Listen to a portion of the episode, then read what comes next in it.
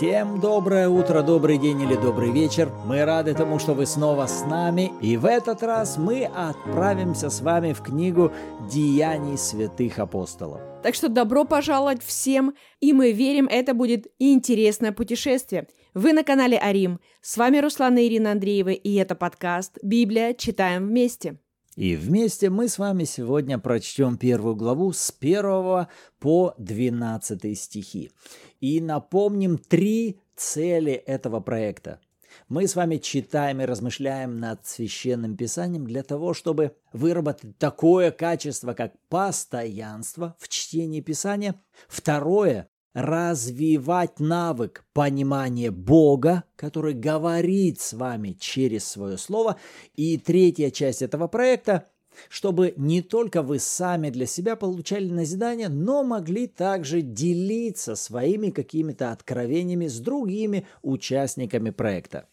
Аминь. И мы переходим к чтению Слова Божьего. И, конечно же, начинаем мы это с того, чтобы приготовить наше сердце в молитве – Отец, во имя Иисуса, мы нуждаемся в Тебе. Мы принимаем Твое служение, Святой Дух. Ты Дух премудрости, откровения и ведения.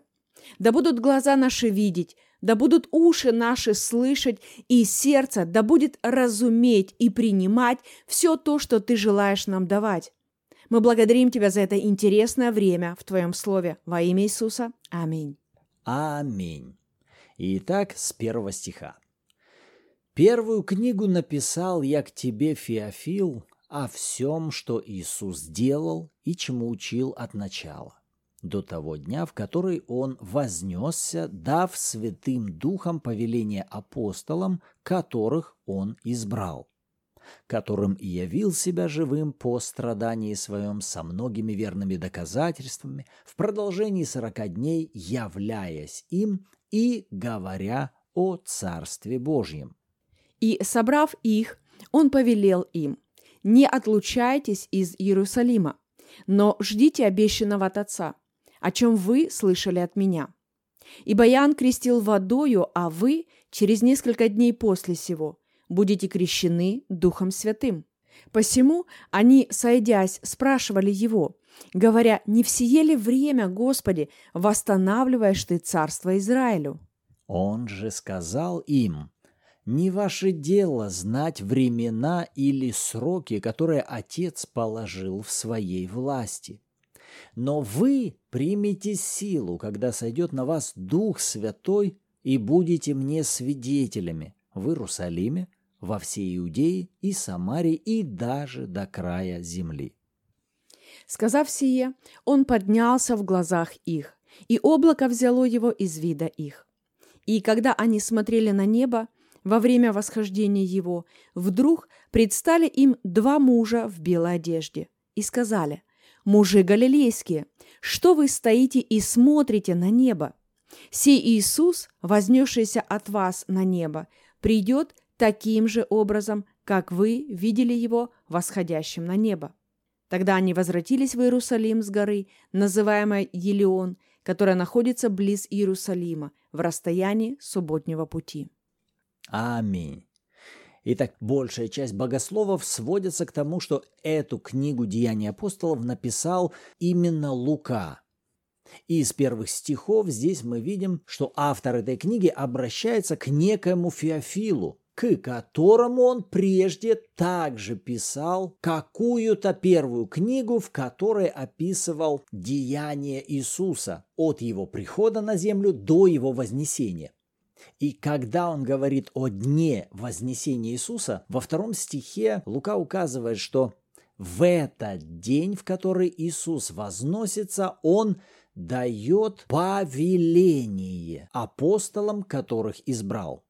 И меня привлекли именно вот эти два слова – повеление и избранничество. То есть Лука указывает на то, что Иисус дает повеление тем, которых избрал. И вот здесь я хотел бы, чтобы мы могли изменить свой взгляд на привычное восприятие вот этой фразы. Господь дает повеление тем, кого избрал. Вы скажете, ну а что тут менять? Все и так ясно. Понимаете, у нас есть привычные ассоциации или привычные стереотипы к тем или иным фразам. И даже если мы возьмем сейчас на первый взгляд привычную фразу «кто-то избран», «Бог кого-то избрал», обычно мы вот так думаем. Кто-то Богу понравился, у Бога появилась некая реакция расположения к этому человеку. У него поднялась вот симпатия в адрес вот этой личности, и затем он принимает решение. Ну, так он мне понравился, выбираю его. И вот он простирает свой перст и говорит, ты избран. После чего этот человек теперь входит в категорию избранного.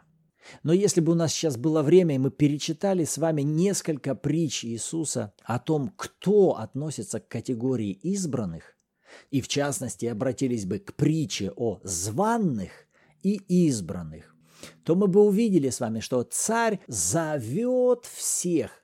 И первая группа людей – это близкое его окружение. Он приглашает на свой пир, зовет на свой пир в начале своих друзей, которые игнорируют его приглашение. После этого царь говорит своим слугам, пойдите по изгородям и позовите всех хромых, косых, больных, бедных, все пускай приходят ко мне на пир. И пир царя наполнился возлежащими. После чего Иисус говорит фразу «много званных, но мало избранных». Так вот, в этом учении Иисус как раз и показывает совершенно другое представление к такому понятию, как избрание Бога. Вы видите, что у Бога нет такого понятия «вот ты особенный, а все остальные такое второсортное». Вот ты избранный, ну а остальные все так обыденные. Нет. В Божьем замысле у каждого человека есть его особенное, уникальное призвание. Бог, как наш Творец и Создатель, прежде создания мира уже вложил конкретное предназначение и призвание каждому духу, который затем должен будет прийти в свое время и воплотиться на этой земле. И когда мы с вами, вот в частности во втором стихе читаем, что Иисус обращается к избранным и дает им повеление, то нам важно увидеть это не просто как повеление, которое Иисус дает ну, своим ученикам, как бы, ну, посмотрим, как вы с этим справитесь. Нет, Он дает им повеление, которое указывает, это указывающее повеление на их же предназначение и призвание, для которого они пришли на эту землю. Посмотрите еще раз. Его повеление было напрямую связано с их предназначением. Они изначально, прежде создания мира, были для этого предназначены. Поэтому повеление, которое им сейчас дает Иисус, смотрите, оно служит им же во благо. Почему? Да потому что оно помогает им зайти в то предназначение, для которого они были созданы, и для исполнения этого повеления.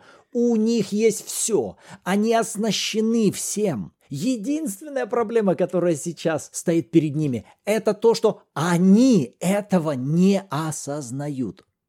Бог это знает, Иисус это знает, но ученики сейчас себя таковыми не видят. В этих 12 стихах мы видим, что им пока еще сложно так на себя смотреть, как на тех, которые должны будут быть свидетелями Иисуса в Иерусалиме, Иудее, Самарии и до края земли. Они сейчас так себя не видят.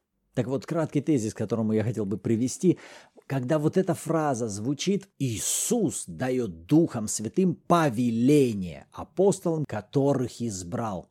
Понимаете, когда вы под вот таким углом смотрите, что всякое повеление Господа к нам, оно является благим для нас же. Оно является как неким советом, который предназначен помочь нам войти в то призвание, в ту судьбу, в тот совершенный замысел, для которого мы с вами были созданы. Именно в исполнении Его повелений мы с вами можем раскрываться. В том потенциале, который внутри вас, вы можете даже не осознавать. Но когда будете двигаться в направлении исполнения Его повелений, вы будете видеть, что внутри вас будет подниматься то, с чем вы ранее знакомы не были. И вы видите, тогда уже само понятие повеления Господа перестает нами восприниматься как некие приказы от Господа, ради которых нам надо там оставить какие-то дела, какие-то планы и вот пойти что-то и делать для Бога. Сделать, а потом возвращаться опять в свою жизнь. Нет, его повеления как раз и связаны с нашей истинной жизнью, которая напрямую связана с нашим же предназначением. И для того, чтобы мы могли входить в наше предназначение, с нашей стороны также требуется некое послушание Иисусу. Как раз таки об этом он им и говорит в четвертом стихе. Смотри, написано «И собрав их, он повелел им, не отлучайтесь из Иерусалима, но ждите обещанного от Отца, о чем вы слышали от меня». Иисус здесь говорит о том, что, ребята, то, что я вам обещал, я это исполню. Во-первых, я помню о том, что я вам это обещал. И мне понравилась эта мысль, друзья, даже если мы что-то забыли из того, что Бог обещал нам, знаете, что Он это помнит. И Отец помнит, и Иисус помнит, и они работают над тем, чтобы нам с вами это дать. Потому что, глядя на реакцию учеников, Иисус им говорит о Царстве Божьем, а их интересует, как Он будет восстанавливать сейчас Царство Израиля. И они говорят немножко о разных вещах. Но при этом Иисус все равно возвращает их фокус к главному. И Он говорит, ребята, было время, я вам говорил о том, что вы примете Святого Духа. Так вот, я напоминаю вам об этом.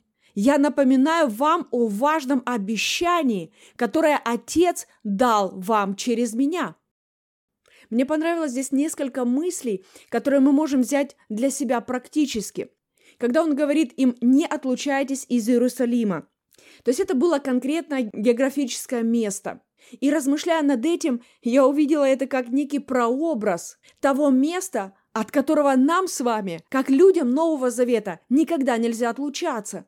И знаете, что это? Это территория веры. Это именно та территория, в которой нам всегда важно с вами пребывать. Он говорит, я помню о том, что я вам обещал, и для того, чтобы вам это получить, вам нужно быть на этой территории. Иисус говорит, я хочу вам дать, но мне от вас нужна некая обратная связь, как знак того, что вы готовы принимать от меня. Он говорит, не уходите с этой важной территории, потому что здесь я запланировал вам дать обещанное. И что вам поможет в этом? Это состояние ожидания. Он говорит, продолжайте ожидать. Ждите обещанного. Что это значит? Это значит, оставайтесь открытыми к тому, чтобы принимать. Он говорит то, о чем вы слышали от меня. То есть он возвращает их к тому слову, которое он давал им. Ведь на этот момент еще не было записанного Евангелия. И все, что было у учеников, это буквально слова Иисуса, которые они могли вспоминать. И поэтому, когда он им говорит, вот вспоминайте то, что вы слышали от меня об этом обещании. Что это такое? Друзья, это для нас с вами Библия, в котором есть обещание от Отца. Буквально он говорит, вспоминайте эти обещания. То есть более подробно для нас это означает, во-первых, найдите их в Писании. Поговорите с Отцом, какое именно обетование для вас важно номер один сейчас. Начинайте обращаться к Нему, начинайте вспоминать Его, обсуждать Его, размышлять над Ним, молиться на Его основании. Начинайте приводить себя в состояние принятия, чтобы вы были открыты к тому, чтобы принимать от Отца. Другими словами, ожидайте в Слове. То есть, когда он говорит, не отлучайтесь из Иерусалима, ожидайте, это не значит, что они должны были лежать на диване, смотреть сериалы и вообще как бы ничего не делать, вот просто сидеть и 24 часа в сутки ожидать. Нет, у них были какие-то ну, их дела, которые они делали. Они собирались в горнице, они молились, они прославляли, они, возможно, обсуждали Слово Божье. Но главным занятием для них было содержать себя в состоянии ожидания. И мне это говорит о том, что для нас, для людей Нового Завета, Когда мы понимаем с вами и принимаем, что Иисус на Голговском кресте уже совершил абсолютно все, Он это даже озвучил, свершилось. Все, что Бог обещал нам благодаря Иисусу, уже подарено нам. И для того, чтобы это имело место и проявилось в нашей личной жизни, нам не надо просто сидеть и ждать, когда Бог нам это даст. Но нам важно с вами быть в состоянии принятия. То есть привести себя в состояние веры. Ну, если так можно сказать, привести себя в состояние веры, то есть войти во взаимодействие со Словом Божьим, с теми обещаниями, которые нам дал Отец, позволить Слову Божьему производить внутри нас вот эту соответствующую работу, чтобы мы с вами, скажем так, созрели к принятию и заняли вот эту позицию ожидания. Я готов, Отец, я сегодня ожидаю от Тебя ответ – в чем бы вы сегодня не нуждались. Нам это уже обещано, нам это уже подарено. Но ожидаем ли мы с вами этого? Или мы куда-то ушли далеко в сторону уже от этого Иерусалима? Если вдруг вы ловите себя в состоянии неверия, то вам важно вернуться в состояние веры. Как? Через благодарение. Продолжать благодарить Бога за то, что это уже даровано. Продолжать быть в состоянии веры, продолжать быть в состоянии любви, потому что вера, она действует любовью. Продолжать хранить себя в том, чтобы быть открытыми к принятию. Потому что Иисус говорит, вы не знаете ни дня, ни часа. И это может произойти в любой момент. Но весь вопрос в том, что когда это созреет, будем ли мы готовы с вами принять эту посылку, распаковать и наслаждаться ею. Или мы уйдем куда-то настолько далеко в сторону, что посылка пришла, но мы с вами слишком далеко ушли. Потому что быть в Иерусалиме в то время для них это и была воля Божья. Это было обозначенное место для принятия, проявления чуда от Бога.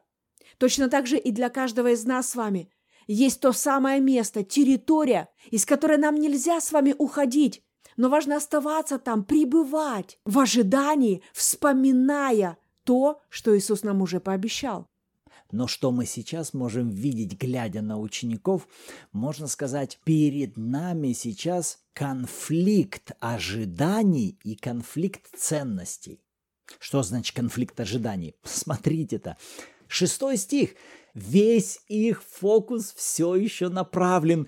Вот Иисус воскрес, и вот сейчас же начнется наше царствование. Теперь Он круче всех. Он и через смерть прошел, и через воскресенье. Ну вот, сейчас начнется революция.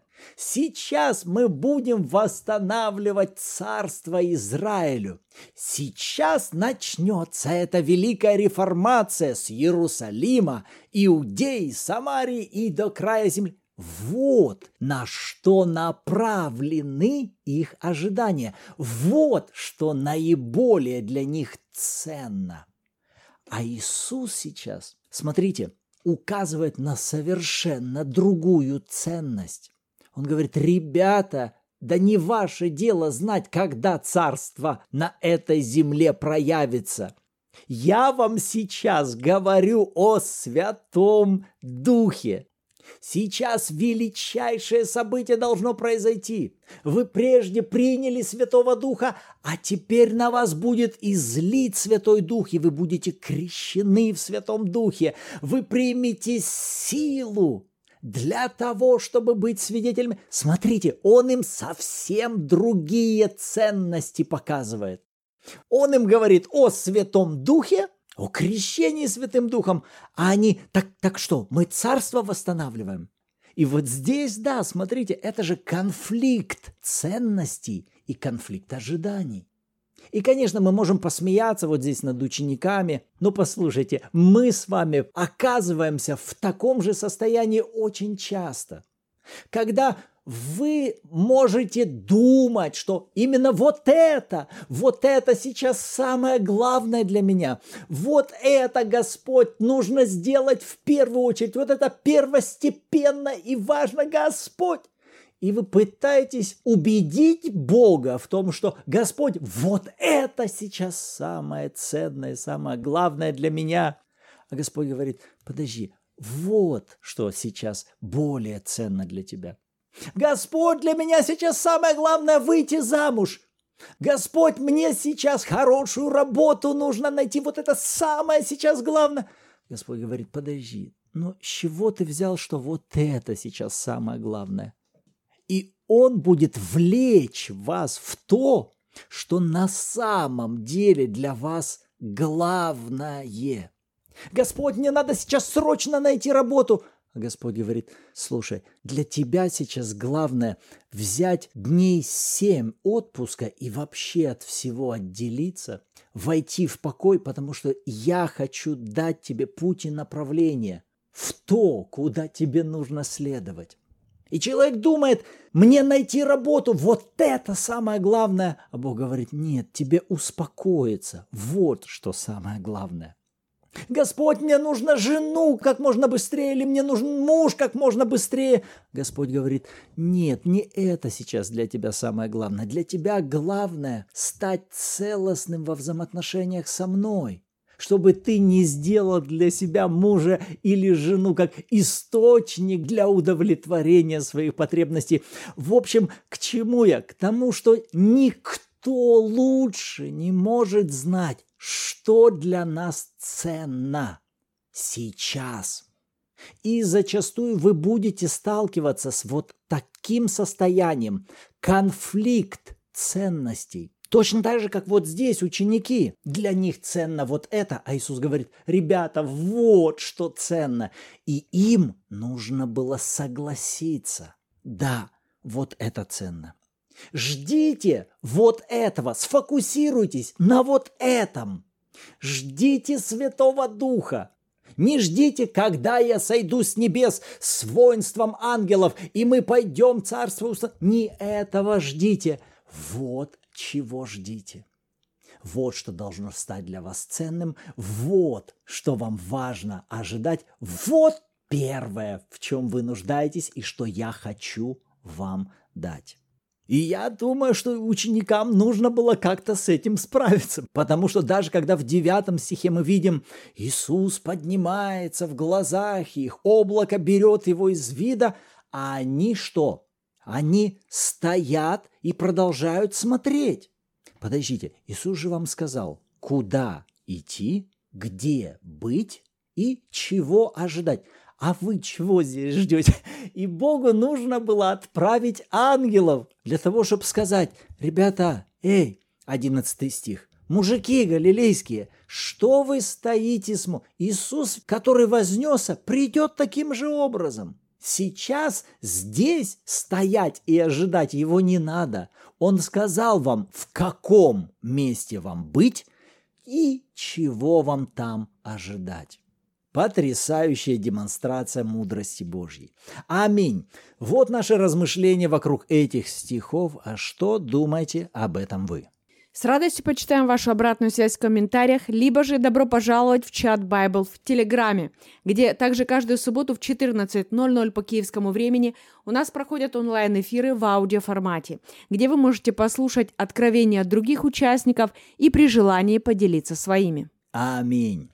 Отец, мы благодарим Тебя за Твое Слово. Мы благодарим Тебя за то, что мы избраны не из-за Твоей симпатии к нам, а из-за того, что мы избрали ответить на Твой призыв. Мы благодарим Тебя за драгоценное служение Твоего Духа, которого Ты излил на нас – ты вселился в нас и пребываешь в нас. Мы обличены Твоей силой, и мы благодарны Тебе за то, что мы посланы Тобой, и мы Твои свидетели. Во имя Иисуса мы благодарим Тебя за то, что мы исполняем Твои повеления в каждом дне нашей жизни во имя Иисуса. Аминь.